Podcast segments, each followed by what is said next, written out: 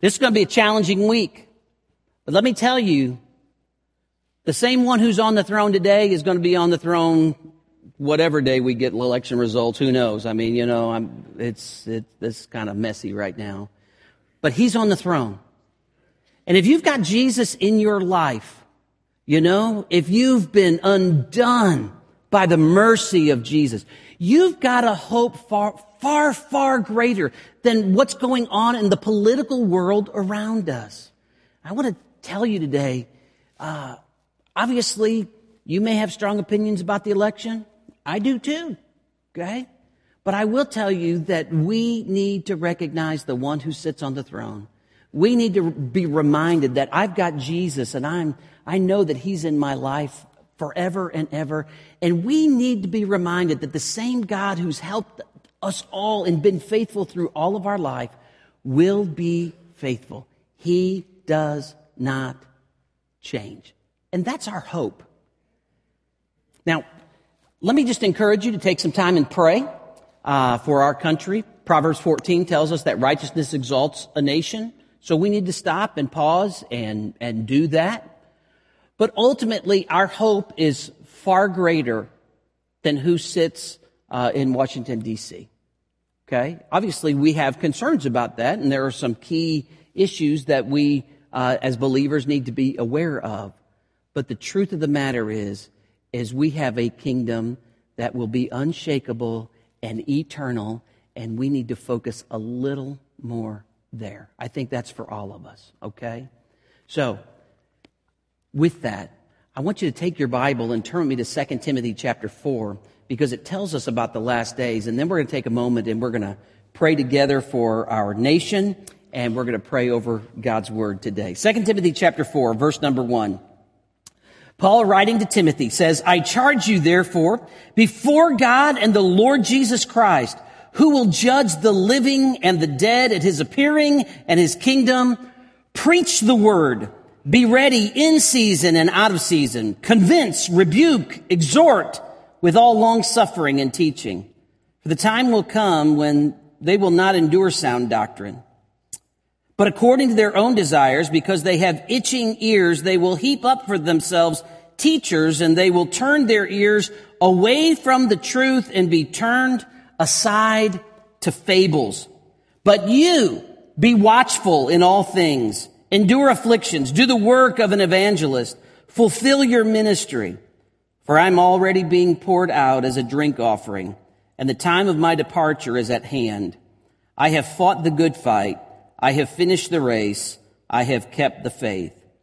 Finally, there is laid up for me the crown of righteousness, which the Lord, the righteous judge, will give to me on that day, and not to me only, but to all who have loved his appearing. And with that, let's pray together. And let's take a moment and, and do pray for our election and for our nation.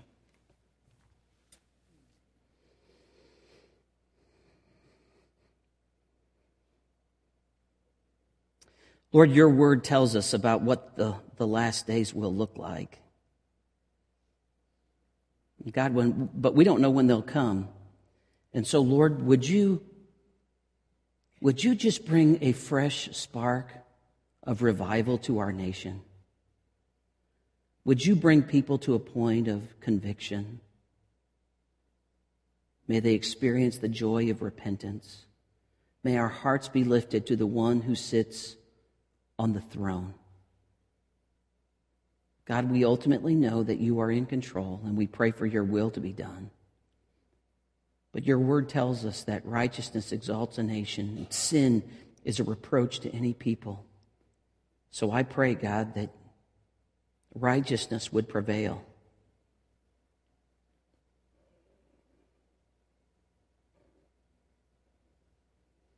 Lord, as we open your word today, would you speak to us? Would you challenge us as believers, living in what could be the last days? And may we have open hearts, open minds, and a fresh sense of boldness to go with the greatest message, the message of hope, the message of the gospel. In Jesus' name, amen. Paul, as he's writing Second Timothy four, is not only writing his last letter, but now he's into his last few paragraphs that he shares with the young preacher Timothy, who is pastoring in the area of Ephesus. As he shares, he talks in verse number three about the, the times that will come. These times are in reference all the way back to Second Timothy chapter three and verse number one, where he tells us that in the last days there will be perilous or difficult times for believers. As Paul challenges Timothy and says, hey, the last days are going to be challenging for believers, he kind of lays out and makes it very clear that the only hope is in the message that he has already shared with Timothy, the message of the gospel, the message of salvation, the good news. He reminds Timothy in Second Timothy three fifteen, and just Just as a reminder, Paul did not number and write chapter numbers. He just wrote a letter, okay? We put that in there for convenience later. But Paul just has written in Second Timothy three fifteen that from childhood you have known the Holy Scriptures, which are able to make you wise unto salvation. And now he turns around and tells him in verse number two to preach the word. Did you know that everyone in their life has an authority? Everyone answers or has some kind of authority in their life. Their authority may be themselves. That I'm going to do what I think is right. I'm going to, to live according to what I feel is right. My theology will be how I perceive God, what I look at, and it's all about self. There are others who find their authority in what others may say. It could be the culture. And if culture says this is the way it should be, then I'm just going to believe that's the way it should be. If my professor said this, or if a religious leader said this, or somebody said this, I'm going to trust someone else.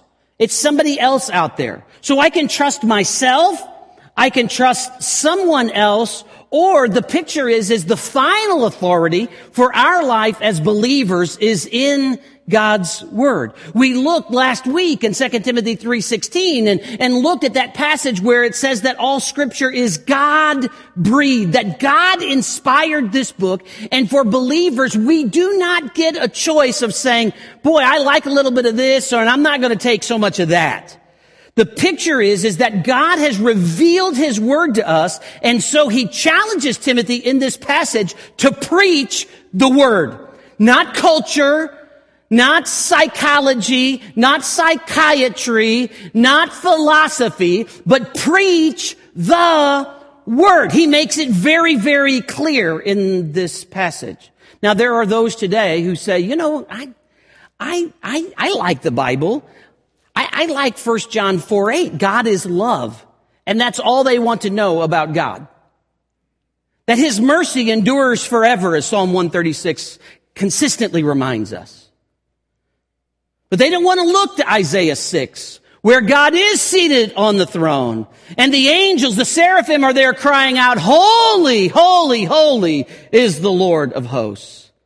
We don't want to look at the passage, even as we, we look in this passage we just read, that the Lord is going to judge those on that day.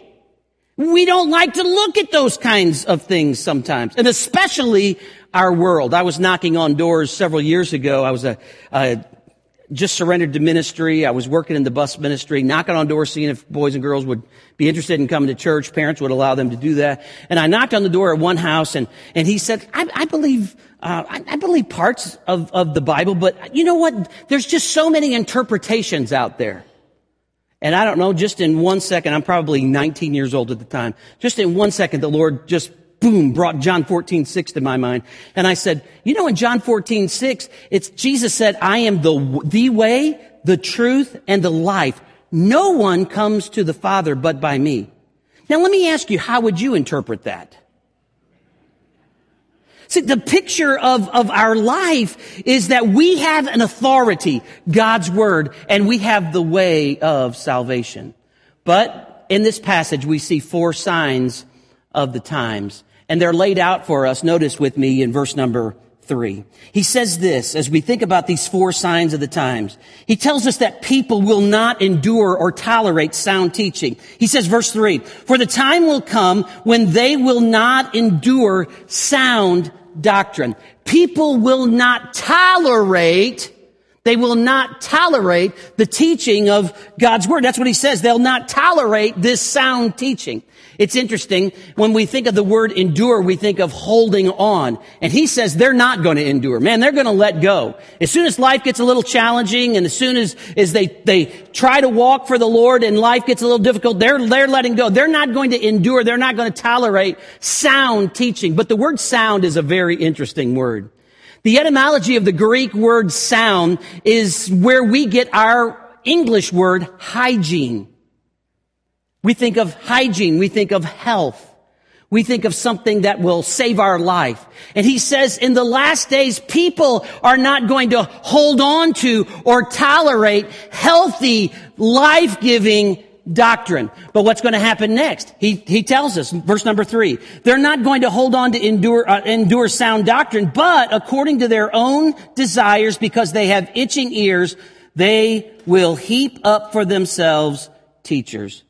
What we find then is that people are going to look for teachers that will bring a soothing message. They're going to look for teachers that will please them.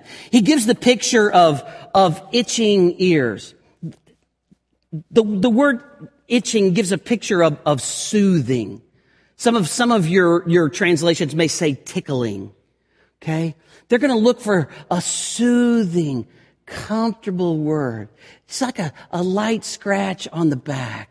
Oh, that's what they're going to want for their ears. They're going to want something that soothes them. And what they're going to do is they're going to look for somebody who's going to make me feel good about me. I'm, I'm not interested in, in being right and doing right and trusting the Lord. I just want to feel right. So I'll find somebody who'll tickle my ears and just bring a soothing message that says, I'm okay, you're okay, we're all okay. That's the picture. He goes on then, as, as he uh, describes that people then are going to turn from the truth. Notice verse number four. And they will turn their ears away from the truth. They'll turn from the truth.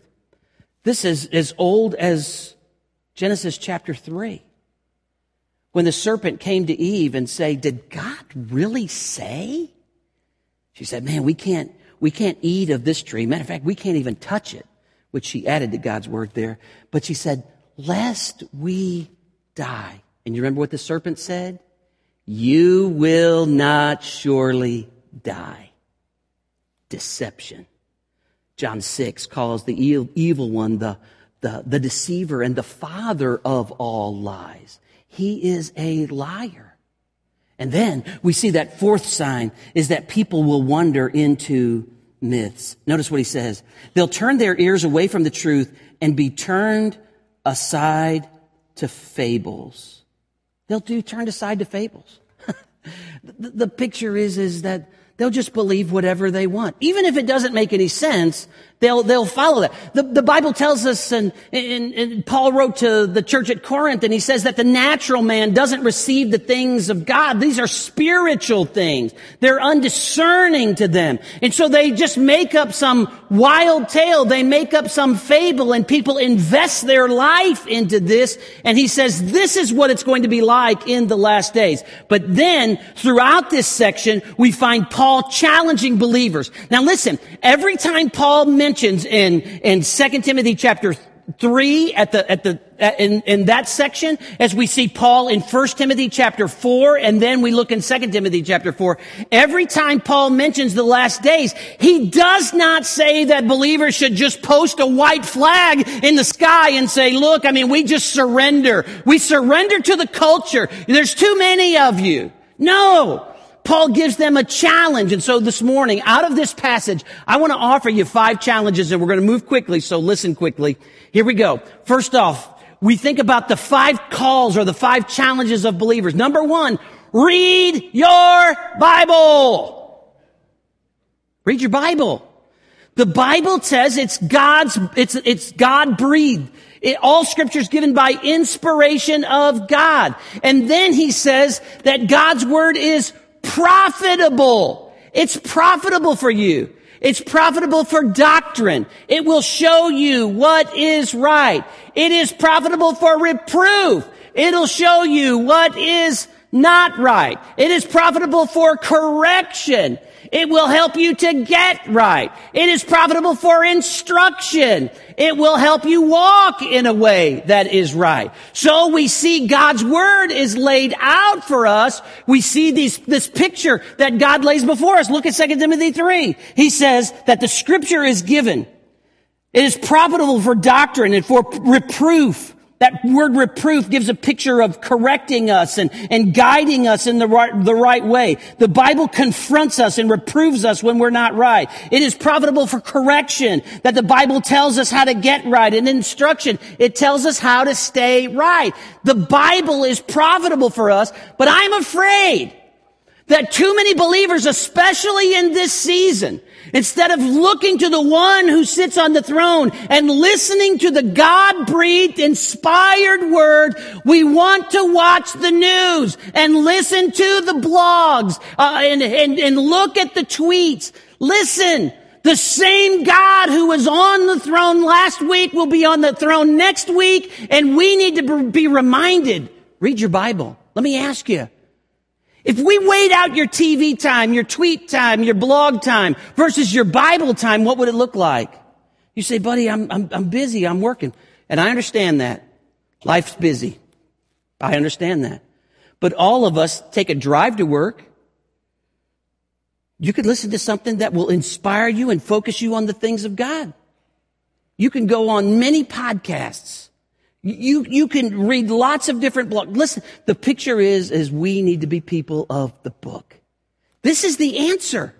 Do you understand? This is the answer. This is the hope that we have.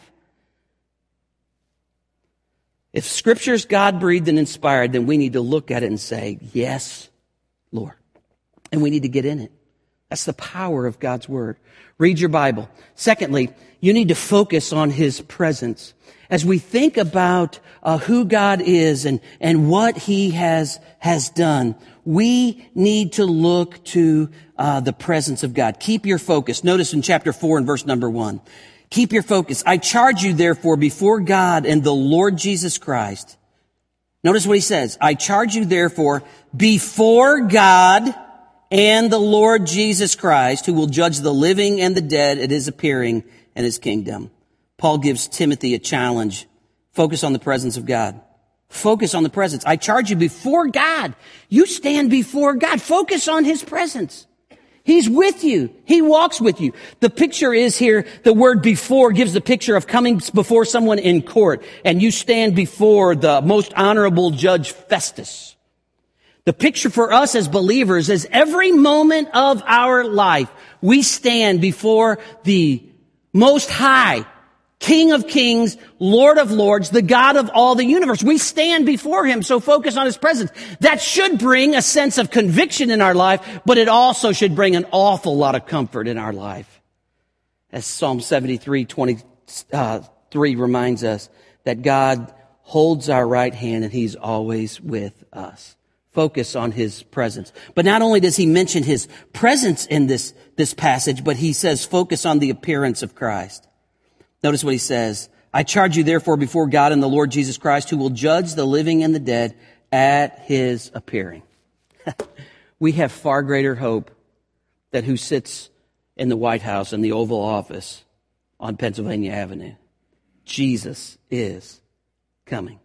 I read on the news this week that sixty-five percent of people in a, in a poll that was given, and uh, it was really kind of aimed toward those who, who did therapy. But sixty-five percent of the people that were polled had moderate to very high stress about the election.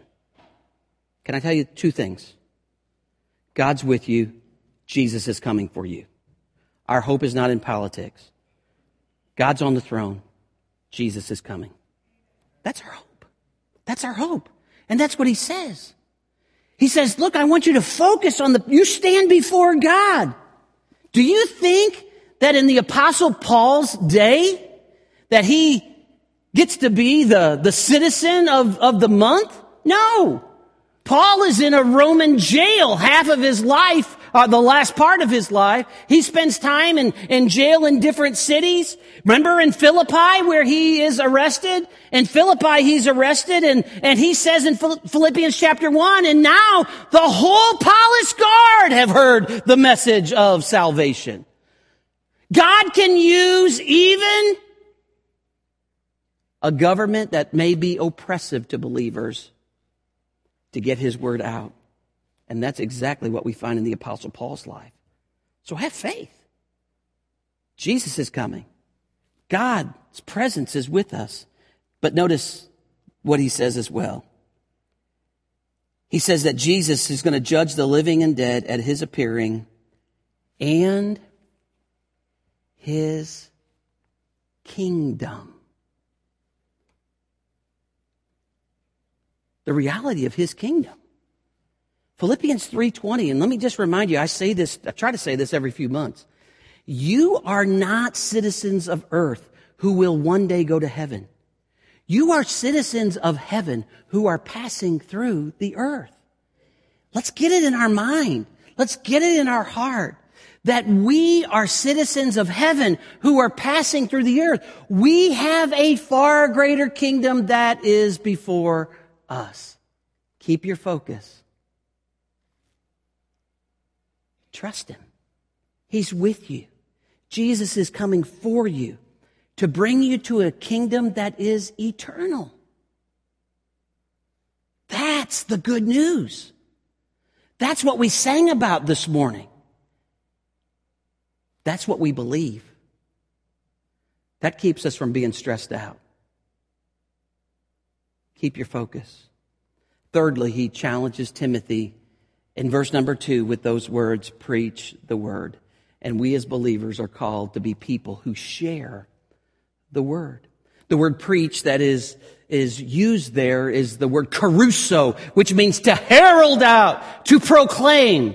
Now I realize that he is writing to a preacher in this passage and that not everyone is called to be a preacher or a pastor. I'm thankful for that. I like to preach to people. I already have all of our staff who want to get up here as often as they can and preach anyway. So I'm glad that preachers have people to preach to. The picture is for all of us is we're all called to be sharing the word the way God opens up opportunities for us. We'll talk about that in just a moment. But notice as he calls Timothy to share the word, he, he tells him, preach the word. Be ready in season and out. There's power in words. There's great power in words. I was just rethinking uh, this week. I was uh, writing something down. February twenty-fourth of two thousand sixteen, when the E R doctor came into my room and he put his left hand Uh, on, or he put his right hand on, on my left shoulder, and he looked down in my eyes and said, man, I don't know how to tell you this. I don't always have good bedside manner, but you have cancer. There's power in those words. I just had a C T scan, and my doctor appointment's not until December, but I got an email this week. It says, Mister Perstrope, your C T shows no evidence of cancer. Listen, those, there's power in those words. That's powerful. Now he tells Timothy to preach the word. These words are important. There's lots of important words.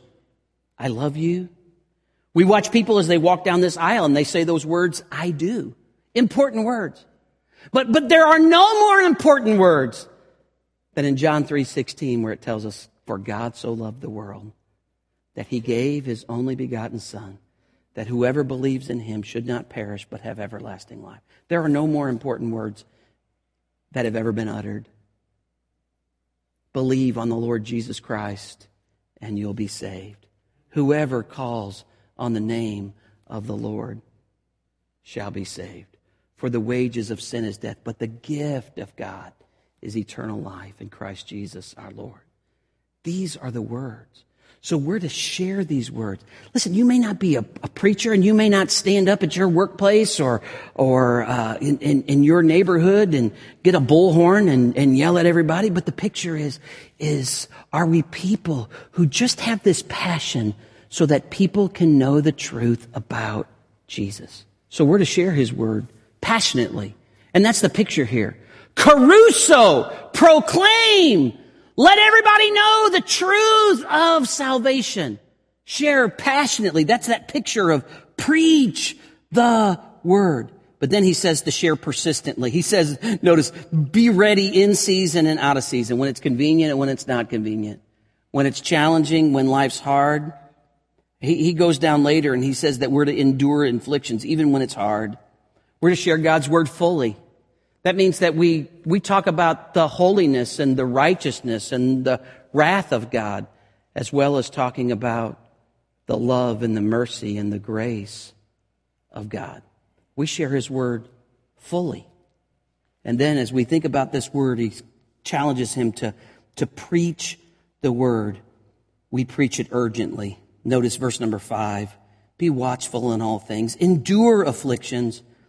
Do the work of an evangelist. That's sharing the message of the gospel. This week was the Missouri Baptist Convention, and uh, Russ Martin is over here on this side, and he's the president of the Missouri Baptist Children's Home. And as he stood before the messengers, I, I love, loved his report. He shared about a young girl uh, who had come into the Missouri Baptist Children's Home, a girl who had come in and she had been involved in human trafficking. What a horrible, probably unthinkable life and experiences she has had. She comes in as a victim of human trafficking. As she comes in, she holds and calls herself a Wiccan. That is someone who takes a little paganism and a little witchcraft, and they kind of mold it all together. And she had her books and her Uh, things that she would uh, say. And and he said, you know, the staff was a little little nervous about this.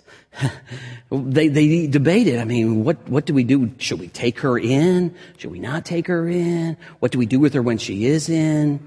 So they decide to bring her in, and the staff begins just to pray. And beginning, she starts out uh, pushing back on the gospel and trying to intimidate staff. But on October twenty-second, just a couple of weeks ago, she opened her heart and her life to Jesus. And she said this, it was like a weight had been lifted. Listen, that's why we share urgently. People need the message of Jesus. People who feel hopeless and helpless and hurt, they need the hope that comes with Jesus alone. They need the help and the forgiveness and the salvation to experience the mercy of God in their life. So I want to tell you, share the word.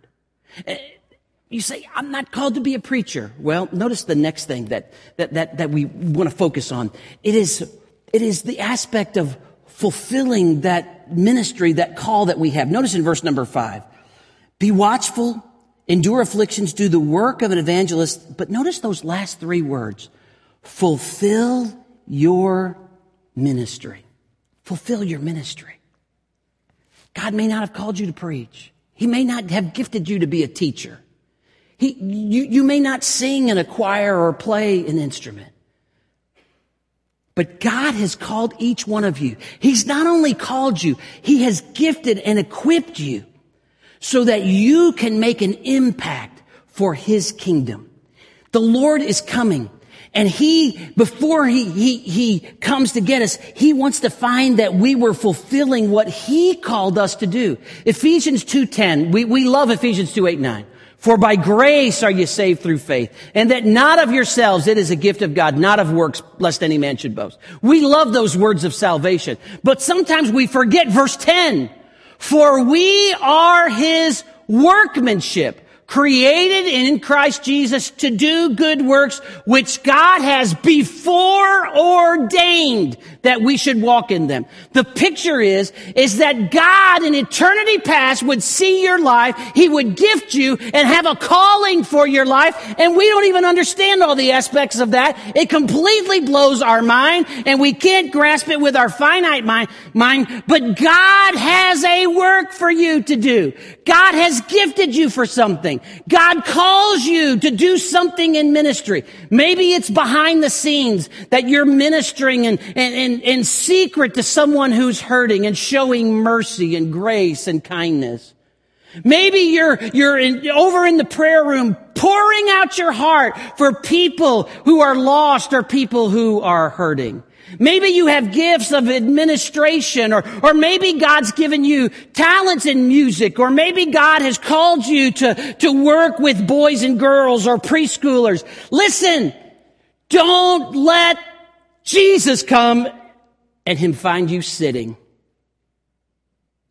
I don't know about you, but when Jesus comes, I, I want him to find me worshiping wholeheartedly, serving gratefully, giving generously, loving sacrificially. I, I want him to find me busy about the work. Have you ever walked into a conversation and all of a sudden you walk up and it gets quiet? I have this feeling when Jesus comes, some of us are going to get awful quiet because we realize how he gifted us, how he blessed us, how he equipped us. And we didn't, didn't, didn't use the gifts he'd given us. Those weren't pastors, preachers, full-time vocational uh Folks who, who uh, get to study God's word all the time, who began to work and build in these early churches. Yes, pastors were there. Ephesians four eleven says that they were there equipping the saints for the work of the ministry. But it was believers, as they would say, you know what? God's gifted me to make a difference. I've got to go. God's called me. God's equipped me. God's given me resources. So I'm going. I'm moving. I'm going to make a difference for the kingdom. Fulfill your ministry. Sometimes those three little words, fulfill your ministry, can give us a big, major, convicting challenge. And look, if you say, buddy, it's it's been so long and I've lived so much of my life already, I want to challenge you with these words. Finish well. No matter where you are, just finish well. You can't go back and, and, and relive the past, but you can finish well. So do it. Finish well. Run your race. Fulfill your ministry. Finish well. And that brings us to the last thought of finishing well, where he says and challenges us to finish our race. Notice in verse number six, Paul says, I'm already being poured out as a drink offering, and the time of my departure is at hand. Paul realizes he is about to be martyred. It is getting close. And then he says this, I have fought the good fight. I have finished the race. I have kept the faith. I want to challenge you today. Finish your race. First, finish your race for the people around you, the people that know you right now and are watching your life. You need to finish well as an encouragement to those that are around you. Last week was Ray Hans's funeral. And at the funeral, I just had just uh, like a, a minute to share. And I shared that in Genesis five twenty-four, it says Enoch walked with God. In Hebrews eleven five, it said that Enoch had a testimony that he pleased God. And that's the picture of Ray Hans's life. He was a man who loved God's word and walked with God. And I believe had a testimony that he pleased God. Listen, we need to finish well so that people around us have no doubt. But we not only need to finish for the people that are around you, but you need to finish for the people that are behind you. As we, we think about this legacy that we are leaving, the legacy behind us. Boy, I, I've got so much still to say. Let me, let me, let me just kind of begin to reel this in. Listen, parents, especially those in, in, in first service, what I have found through uh, twenty-nine years in ministry, next year will be thirty years in ministry. This is what I found. That a lot of times when your kids are in the house, you're faithful, faithful, faithful, faithful. You're at everything. And then when your kids get out of the house, sometimes you feel like, well, I've done my job, and then I let up on my spiritual life. Can I challenge you to not let up?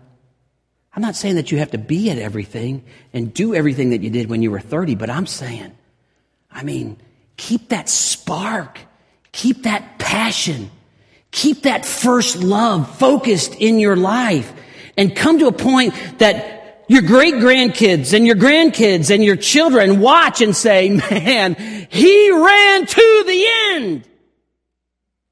For the people behind you, they're watching. Grandma and grandma, grandpa went to church all of their life, and now, now, now I, I see that they, they don't, they don't care about it so much anymore. But can I tell you, make a difference. I, I realize that as you get older, you can't make everything. I realize that sometimes you can't even come to church. I understand that. Listen, I'm not, I'm not saying that. What I am saying is finish well.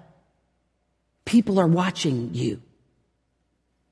But then, he also challenges them for the reward that's before them. Notice, as we look at this passage, he says, I fought the good fight, I've finished the race, I've kept the faith. Finally, there's laid up for me the crown of righteousness, the victor's crown, that the Lord, the righteous judge, will give to me on that day. And then notice those next words. And not to me only. You know what that means? You can get that crown too. To all who've loved his appearing. I've told this story before, but uh, quickly, let me just wrap things up. When I was a, a boy, uh, my brother wasn't feeling well. It was Sunday night church, and uh, he wasn't feeling well.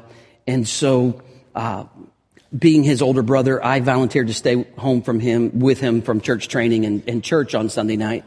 And uh, then since I was staying home, then my next youngest brother uh, stayed home. So it was me, and uh, I was probably about sixth grade, my brother about fourth grade, my other brother about second grade. And then one of my brother-in-laws decided that he would make the sacrifice and stay. Well, future brother-in-laws, and my sisters weren't married yet, but one of their boyfriends decided that he would stay with us as well. And uh, do you believe in miracles? I mean, because after the car pulled out of the driveway, my brother felt amazingly well. I mean, it was like a miracle had taken place. So, so we spent Sunday night playing hockey in the garage. And uh, we had a great time. The problem is, is in those days, you didn't have garage door openers. And so we were being loud. And my dad came and lifted that garage door up in, in quite a hurry because it was raining outside. And there we were. Caught. I don't know about you, but I want to be ready in season and out of season and at any time to meet the Lord. And one day Jesus is coming. And I pray that you'll be prepared for the reward that you'll get, the crown of righteousness. And I don't want to make light of this, but I do want to tell you, I don't see any participation trophies for those who just merely showed up. He tells us that the crown of righteousness is going to be given to those who have lived a righteous life and have loved his appearing. You can get this crown.